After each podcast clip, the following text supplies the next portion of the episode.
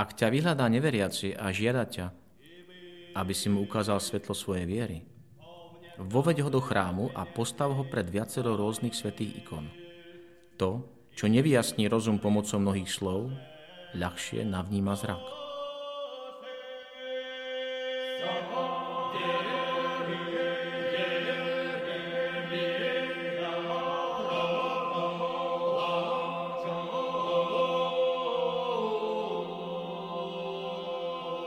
Vítajte pri počúvaní ikonického podcastu. Moje meno je Jozef Matula a v nasledujúcich minútach budem vašim sprievodcom v duchovnom svete ikon. Dnes sa ponoríme do ikony blaženého ticha a spolu s ňou sa zamyslíme nad tým, čo znamená kontemplovať ikonu. A možno spolu zistíme, prečo je tak obľúbená u pravoslavných mníchov. Malé odporúčanie na úvod. Pre čo najhodnotnejší zážitok Otvorte si obrázok príslušnej ikony a ak je možné, dovolte jej, aby sa pozerala na vás.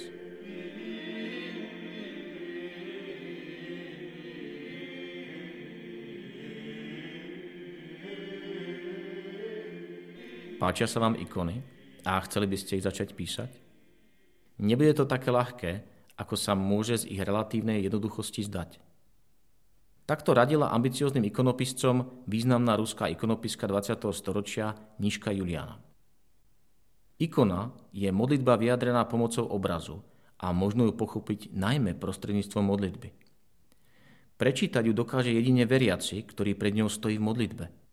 Jej poslaním je podporovať modlitbu, takže ten, ktorý sa namáha v tomto diele, nesmie počas práce zabúdať na modlitbu.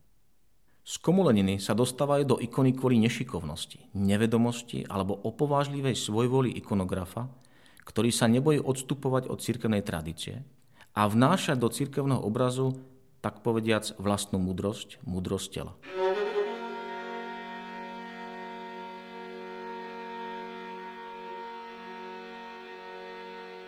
Vítajte vo svete ikonopiscov, ktorom je dogma zakorenená vo všetkých oblastiach práce – Každou čiarou a každým ťahom šteca sa musí nevyhnutne naplňať tradícia zobrazovania, aby ikona mohla byť pravdivá a svetá. Ikona obsahuje na najvyš kanonizovaný text, kde nič nie je náhodné. Podobne ako keď sa opisovať svetého písma snaží prepísať text a napriek tomu do neho za každým vnáša nejaké inovácie bez toho, aby zmenil obsah. Písať ikonu totiž znamená obrazom zaznamenať sveté písmo – a tu naozaj nie je miesta pre experimentovanie. Preto ikonopisec nie je umelcom, ktorý vklada do svojho diela originálne videnie sveta. Je predovšetkým mníchom, slovami niektorých mystikov až svetým mníchom, ktorý na došku, stenu, kov alebo iný liturgický predmet zrkadlí obraz kresťanskej viery v Boha. Ikona je dialogom človeka umelca s Bohom, teda je modlitbou, a preto ani poslaním ikony nie je vzbudiť ľudské estetické pocity. Dokonca sa tu priamo hovorí o pôste očí.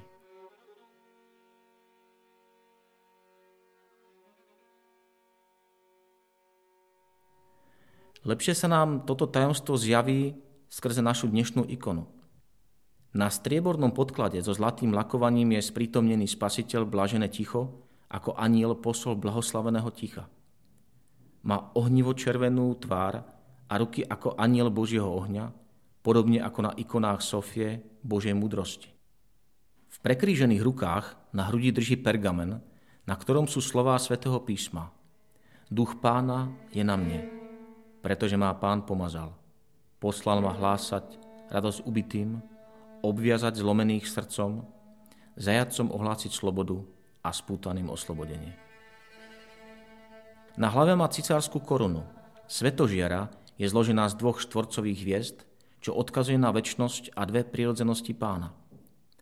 Po stranách nimbu sú písmená IC, XC, monogram Ježiša Krista. Na hrudi aniela je červený cherubín a na ramenách dvaja modrí serafíni. Odetý má zdobený liturgický sakos, biskupský odev. Na ráme ikony je aniel strážny a biskup svätý Cyril.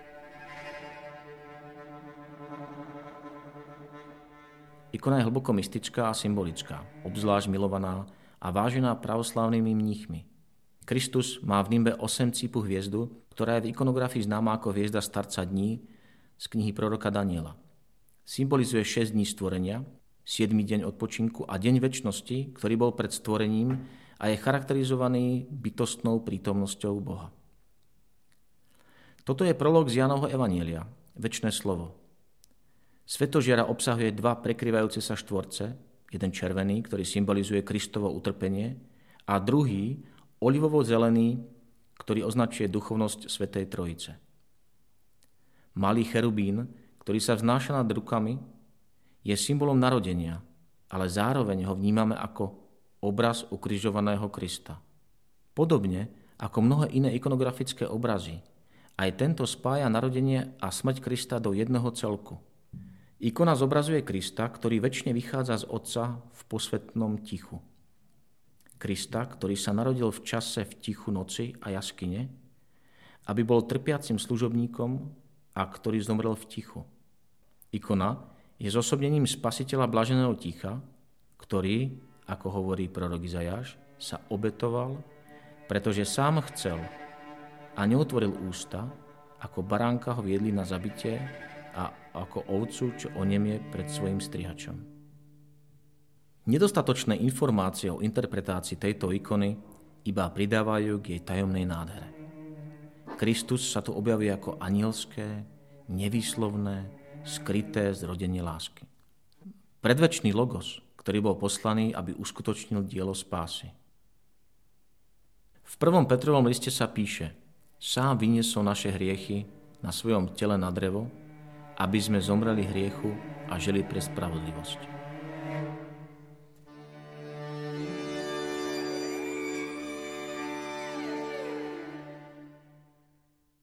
Gesto skrížených rúk na hrudi zdôrazňuje túto pripravenosť a seba zaprenie pri prijati obety.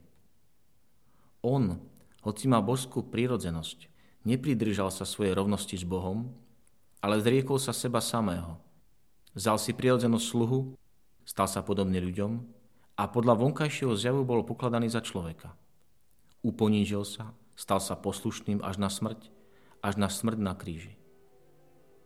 Kristus je posol Svetej Trojice. Tým ikona plne vyjadruje teológiu ekonomie spásy. On je väčší logos, božská múdrosť, boží baránok a ako veľkňaz ponúka ľudstvu možnosť vstúpiť do spoločenstva s Bohom.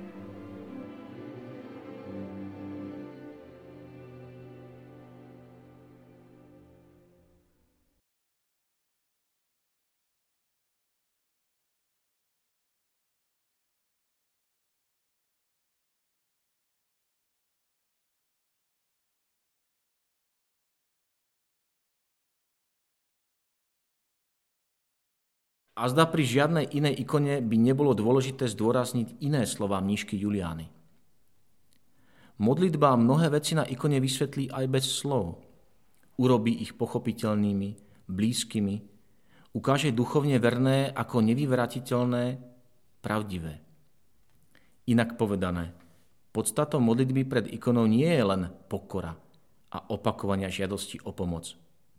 Podstatnou je tichá modlitba srdca, ktorá vyviera z človeka. Ľudia často považujú entuziasmus, nadšenie, stav nervového prebudenia, excentričnosť, poetickú oduševnenosť alebo vyostrený intelektualizmus za prebudenie ducha pri modlitbe. Ale v skutočnosti je to len náhrada za modlitbu. Naša ikona naopak neustále pozýva k pôstu slova a k vnútornej modlitbe. Volá sa blažené ticho lebo len v ňom sme schopní komunikovať s Bohom vo vedomí, že Božia blahodať, posvedzujúca Božia milosť, ktorá očistuje a zachraňuje dušu, sa vyleje v tichosti. Ikona Krista Aniela pomáha pri prekonávaní chorôb tela aj duše, ale hlavným cieľom je, aby sa ľudia pri nej posilovali v trpezlivosti. Bratia sa pýtali otca Agathóna, ktorá čnosť medzi všetkými našimi čnosťami vyžaduje najväčšie úsilie?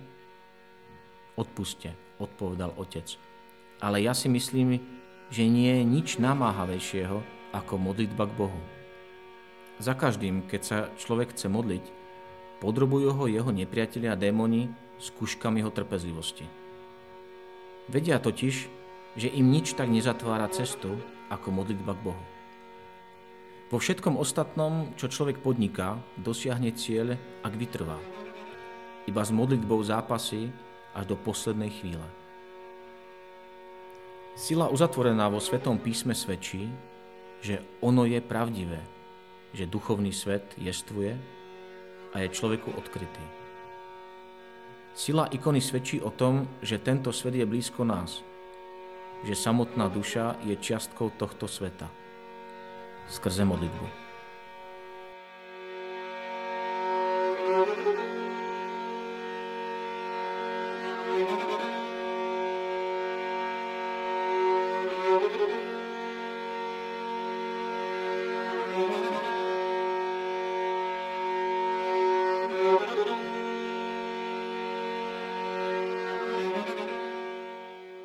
Vďaka, že ste si vypočuli túto epizódu. Ikonický podcast vzniká v spolupráci so spoločnosťou Hour a s galériou Ikony v Žiline, kde si môžete všetky ikony z nášho podcastu podrieť osobne. Zvlášť chcem poďakovať manželom Urbanikovcom a Matúšovi Ďuraňovi, ktorí obsahovo aj technicky pripravili túto epizódu. Do počutia o týždeň.